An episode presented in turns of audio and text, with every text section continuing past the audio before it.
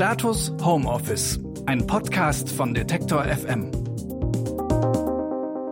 Nur weil momentan so viele Menschen im Homeoffice arbeiten, heißt das nicht, dass Konferenzen und Teamrunden wegfallen. Im Gegenteil, oft werden es sogar mehr. Und die finden in den meisten Fällen per Videokonferenz statt. Zu dritt, zu zehnt oder sogar mit mehr als 20 Personen sollen dann beispielsweise Prozesse abgestimmt werden.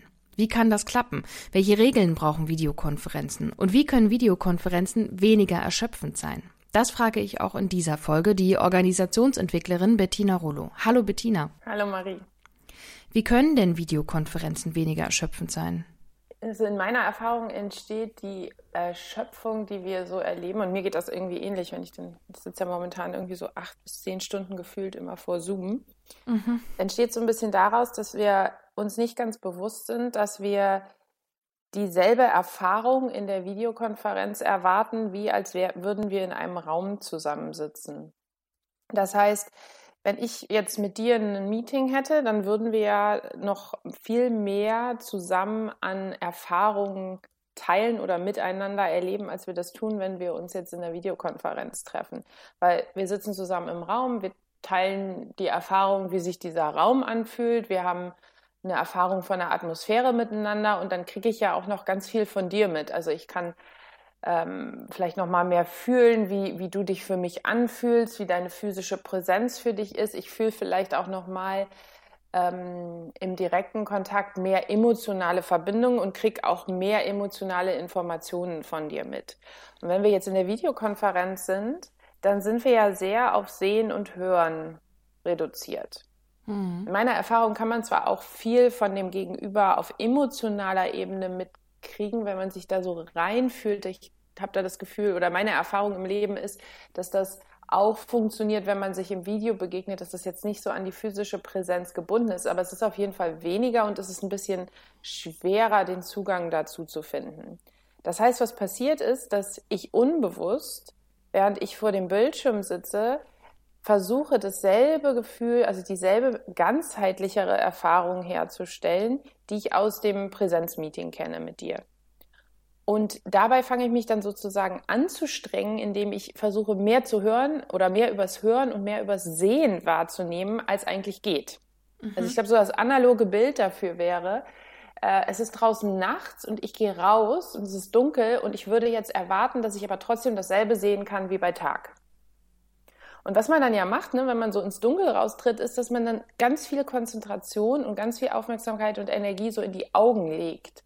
Und ich finde, manchmal kann man das in den Videokonferenzen auch ganz schön sehen, dass wir alle so mit zusammengekniffenen Augen da sitzen, uns vielleicht auch alle so ein bisschen in den Bildschirm reinlehnen und dann mit unserer Aufmerksamkeit und mit unserem Erleben viel mehr beim anderen sind und wie der Raum vielleicht auch beim anderen aussieht, als bei uns selber. Und das ist eigentlich wie so eine unterbewusste Anstrengung. Und ich würde einmal empfehlen, sich vor einer Videokonferenz bewusster zu machen, dass ich tatsächlich ja auch noch analog und physisch hier für mich selber sitze. Und da gibt es immer zwei Ebenen, die ich mit meinen äh, Klienten und Teams äh, durchgehe. das eine ist einmal, dass ich, bevor ich eine Videokonferenz starte, und das kann man jetzt bei einem Podcast im Grunde ja auch machen, dass ich mir erstmal bewusst werde, okay, wie fühlt sich denn der Raum an, in dem ich jetzt sitze? Also wie fühlt sich mein Arbeitszimmer, mein Wohnzimmer an?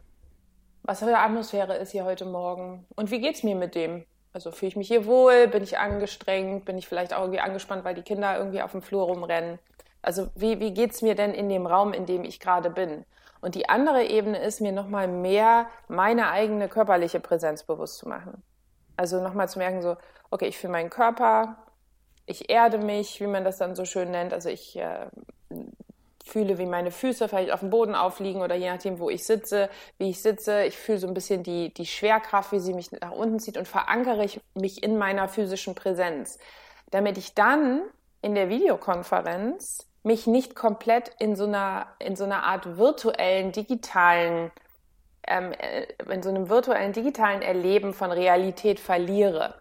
Weil wir Menschen existieren ja nicht nur digital, wir existieren ja physisch. Das heißt, das muss beides auftauchen. Und wenn man sich da drin so ein bisschen erdet und dann von da aus mit den anderen in Kontakt geht über, die Bildschir über den Bildschirm, dann fühlt sich das schon ganz anders an. Und meine Erfahrung ist, dass man sich danach nicht so erschöpft fühlt, wenn man das immer wieder sich auf den, in seine Aufmerksamkeit zurückholt und das immer wieder macht. Mhm. Und sind manchmal Videokonferenzen trotzdem auch so ein bisschen langatmig oder erschöpfend, weil uns eben diese Empfindung fehlt, es wird jetzt zäh. Also manchmal kennt man das ja, wenn man so physisch in Runden sitzt, merkt man manchmal, wie so ein bisschen die Energie aus dem Raum geht und alle so ein bisschen müde werden. Und das fällt uns jetzt, wenn ich dich richtig verstanden habe, schwerer, oder? Ich glaube, es ist insgesamt vielleicht in Videokonferenzen vor allem, je mehr Teilnehmer da sitzen, weil man ja dann so viele unterschiedliche Bildchen auch auf dem Schirm haben muss, die man jetzt nicht in einer Atmosphäre zusammen erlebt. Das wäre mhm. ja in einem Raum, wäre dann eine Atmosphäre und wenn ich in der Videokonferenz sitze, dann muss ich mir diese Atmosphäre fast wie so eine Summe aus den vielleicht Impulsen, die ich aus den unterschiedlichen Bildchen mitkriege, mhm. zusammen Wie so ein Puzzle. Mhm. Genau, es, es, fühlt sich ein bisschen fragmentierter einfach an. Und ich glaube, da hast du vollkommen recht, dass es viel schwieriger ist, die Zwischentöne abzulesen. Und ich glaube auch, dass wir zum Teil vielleicht auch noch nicht so genau wissen, wie wir uns verhalten sollen. Ich hatte gestern ein Gruppenmeeting mit 20 Leuten und dann hat immer jemand einen Vorschlag gemacht und keiner hat reagiert.